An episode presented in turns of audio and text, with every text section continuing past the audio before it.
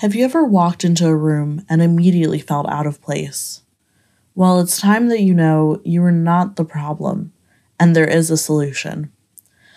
Welcome to Room for Everybody, the podcast that celebrates diversity, promotes inclusive interior design strategies, and challenges the norms. I'm your host, Elizabeth Byler. Join us as we dive deep into the intersection of identity and design listen to people's stories, and explore the beauty of our unique bodies. It's time to redesign our built environment in a way that shows we truly love and accept ourselves. Get ready to step into a world where everybody is celebrated because here, there's room for everybody.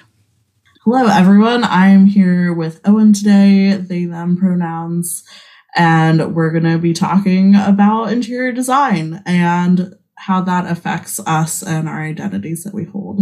So thank you so much for being here, Owen. Just to get started, do you mind introducing yourself a little bit and talking about the identities that you hold? Yeah, for sure. Thank you for having me. So yeah, my name is Owen. I'm trans and non-binary. I am autistic. I am a chronic migraine sufferer. So that means I get more than a certain amount a year and qualifies it as a chronic illness. I'm a white person. I've managed to stay relatively skinny somehow. We're not going to question it. uh, yeah.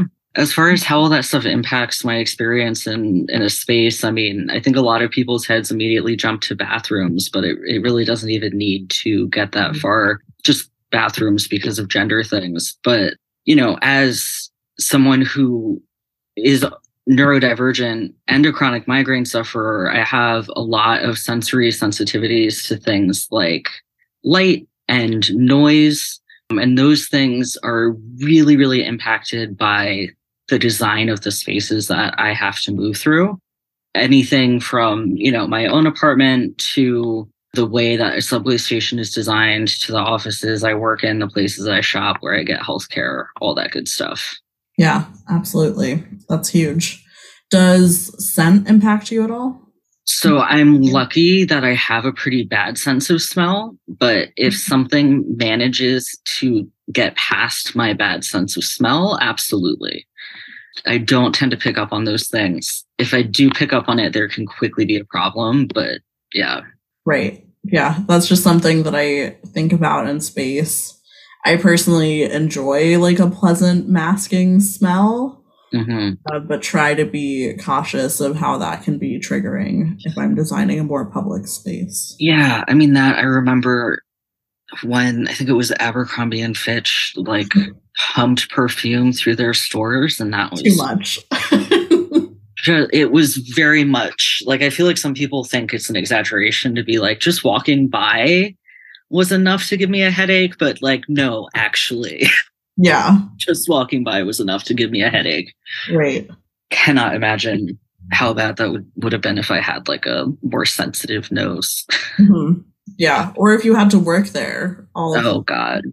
Yeah. Challenging. Also, like, branding wise, that completely put me off from even setting foot in that store. Hmm. So, you know, they yeah. say the small marketing worked, but I question that. That's a good point. I feel like it did, it's effective for some people, but when we're thinking about how to really be more inclusive in spaces and all these brands that are like talking about diversity, equity, and inclusion, but aren't really doing anything different in their physical yeah. environment, I feel like they're really missing out on a chance to practice what they're preaching. Yeah. So, is there a specific space that you've experienced semi recently or frequently that you found to be inaccessible for you? Yeah, I would actually like to talk about what it's like to go visit my neurologist when I have a migraine. You know, migraines are a very common neurology issue. And a lot of neurology issues involve things like light and sound sensitivity. Mm-hmm. I also go see my neurologist in a whole hospital where you have people dealing with all kinds of issues, you know, vision issues, hearing issues, as well as anything. Mm-hmm. And the way that it's designed is incredibly not friendly to any light or sound sensitivity. Can't really speak to smells, but the uh So the hospital I go to is is Bellevue Hospital. They also have a, a queer clinic there, so that's where I see my PCP. And they take Medicaid, which is fantastic and not as common as it should be. So Bellevue Hospital has been around for a really long time. So long that they did an addition to the front of the building um, that basically brings it up in line with the sidewalk. So the addition they did on the front of the building, it's really cool aesthetically. Like aesthetically, I love the idea that that they were working towards. When you look at the front of the building, it's this very like blank modern box from the outside. And you walk in and there's this huge expansive lobby in front of you and what you're looking at is the old, beautiful, detailed brick facade of Bellevue from way back in the day. So instead of getting rid of that facade when they added on, they built around it and retained it. And honestly, now that it's protected from weather, it'll probably last forever. But the lobby is open all the way up to the, the ceiling, the roof of the building. And the outpatient care is on kind of the like it's above the front door, if that makes sense. So they have the offices at the front wall of the building, the offices and patient rooms and all that stuff. And then they have the individual waiting rooms for each like area are mm-hmm. on balconies overlooking the lobby space, looking at the beautiful facade. You know, they have these glass railings so that your view isn't disrupted. Mm-hmm. It's beautiful. The problem is every single waiting room gets all of the noise from every single other waiting room and wow. also from the entire lobby. It's full of hard surfaces because they're easy to clean, but that just makes it more echoey. On top of that, the space is very like bright white, which, you know, is I'm sure meant to convey something about hospitals and being clean, but is another mm-hmm. thing where it's like, well, now the fluorescent lights that you have just bounce off of every surface. Mm-hmm I'm already a light sensitive person. I currently feel a vivid stabbing pain in my skull, and it is only being made worse by everything about this environment. And I'm actually here to get help for my migraine. Right. It doesn't yeah. really feel like that. You're being harmed in the process of getting medical attention. Yeah. It is actively making my sy- symptoms worse to mm-hmm. be at the doctor. Yeah. Like, that's such a great example. Like that should be a space where they considered the needs of the people who would be there. And I'm sure it mainly was an aesthetic choice of look how great this looks and mm-hmm. how much light we're getting in and not thinking about it from the perspective of the occupant and how that yeah impacts your experience in that space. Yeah, I mean, you know, I go there for all of my care. So I've also had to go there for a gynecology appointment as a trans and autistic person. Mm-hmm. And, you know, this is an audio medium. So I will just say for people listening, I do have facial hair. So it's not like it isn't obvious that I'm trans and waiting for a gynecology appointment. It is very obvious that I'm trans and waiting for a gynecology appointment. Mm-hmm. So that already has me anxious. And and now I'm also an autistic person in a bright, loud, reflective, echoey space. Yeah. Again, only makes it worse. Mm-hmm. And I'm here to do an appointment that is also very difficult for me. And, you know, so this is why my partner ends, ends up being, well, part of why my partner ends up being dragged to both my medical appointments. Right. Like I, I need another human there to keep me in the room. Yeah. Absolutely. That sounds incredibly uncomfortable and overstimulating and could be so much better. Like, it's not that difficult to design a space that could be more comforting. Even what you're saying about anxiety in the space, like, if they would consider how to make it a more calming and soothing area, like, I don't think that medical spaces have to be all white. I would love to see them move away from that to have like more plants, better lighting. Yep. Definitely reduce the sound because even if you don't have a migraine, if you're just feeling unwell, yeah, you don't want to be hearing everything that's happening in yeah. that space. And it, you know, it gets loud in there sometimes. There's people who are there for routine checkups alongside people who are there for active, ongoing health challenges. Mm-hmm. So that person who's just there for routine checkup might be on their phone. Like I, I've when I had a migraine in the neurology waiting room, there was someone on their phone behind me No. yelling into their phone. And No. like it reached a point that I actually asked my partner to go to the desk and be like, is there literally anywhere else we can wait for this appointment? And the answer was no. You just have Mhm. to stick it out. And I just managed to get this very cool job at a startup that has had me in some really fancy offices because my boss is really good at getting in fellowships that give her free resources. They have these phone booths that are Mhm. the size of a phone booth and block out so much sound.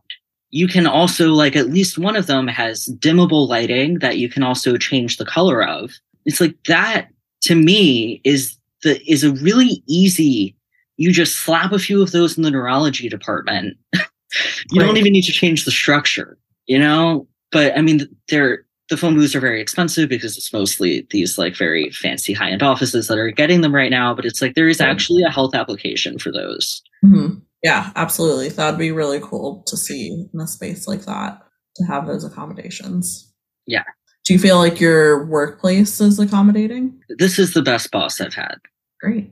So she founded as a for-profit company because her background is in not-for-profits, and she was really tired of the work 80 hours a week for less than a living wage salary and all of that kind of thing. But she's also trying to be really conscientious about the environment she's setting because she's just had so many people who she's worked closely with and become close friends with who are chronically ill, neurodivergent, trans, etc. So yeah, I mean, she's actually been like the most accommodating boss that I've had. And there was a moment a couple weeks ago, one of the offices that we work out of was having work done on the building. Mhm. So they were like knocking out and replacing old plaster, which meant there was plaster like bouncing down the windows and both terrifying me and also just Yeah. like being mentally disruptive. And after a little bit of this, before it even occurred to me, she looked at me and she was like, Oh, and just go work in one of the phone booths. And I was like, Oh, yeah, that's that's a great idea. Thank you for picking up on my active discomfort and finding a solution that I could not come to on my own. yeah, absolutely. That's wonderful. I'm really happy to hear that. I don't feel like that is the norm yet, but I'm hoping that more employers will be more aware and willing to offer those alternatives for people. Yeah, it I was working retail for a while before this job and doing admin work on the side for small businesses and as cleaning apartments for a queer cleaning company, you know, doing a, an assortment of things. And I mean, especially with retail, it was like even if you bring in a doctor's note being like, no, I actually have chronic migraines, they still Mhm. unofficially at that point try to fire you once you go above their allotted number of call outs it Mhm. just changes how open they are about it. So, I mean, and that's not even to get into the sensory issues of working in a brightly lit retail store that screaming children could come into at any moment, Right. which, Yeah. Looped music, all Yes. of the random noises everywhere. Yeah. Have you tried talking to your neurologist at all about the space? Well, see, one of the challenges with that is that Bellevue is a public hospital that is mostly staffed by residents. So the good part of that is that I'm getting people who are fresh out of med school with the most up to date information that just got drilled into their brains. Mhm. They're eager to prove themselves as doctors, you know, like excited to be there.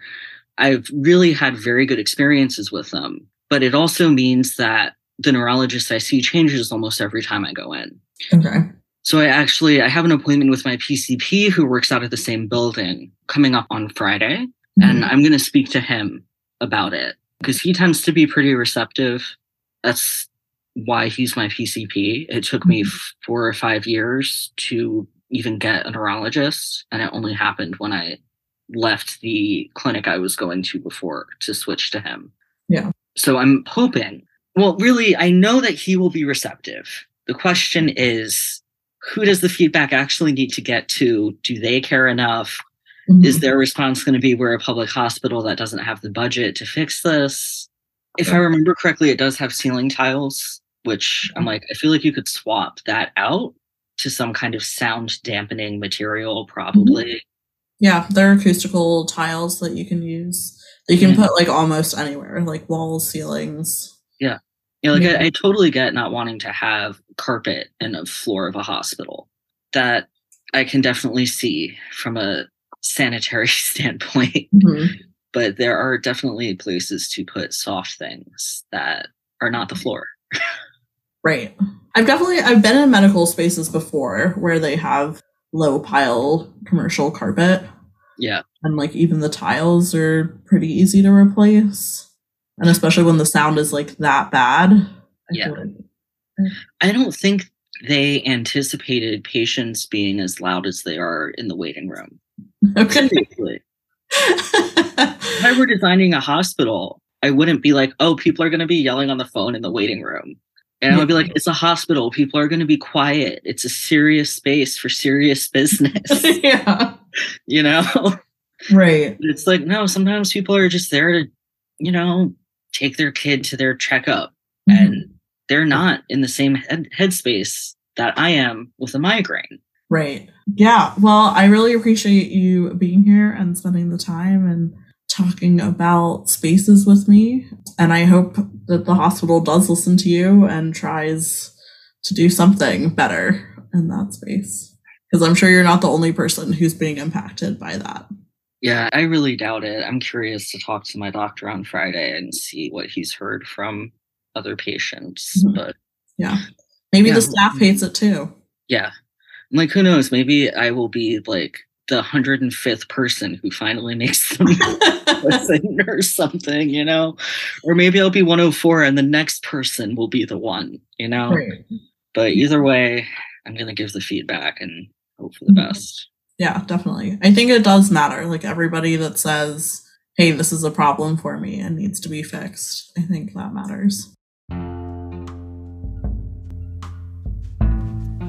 Dear listener, thank you for joining me on today's episode. This podcast is produced by Eden Environments, an inclusive and sustainable interior design firm. Our human centric design strategy creates spaces that are fat and neurodivergent friendly, trauma informed, and sustainable. If that sounds like what you need, contact me through Eden's website to get started. For the latest updates, sign up for emails and follow along on your favorite social media platform. And until we meet again, I wish you gentle days.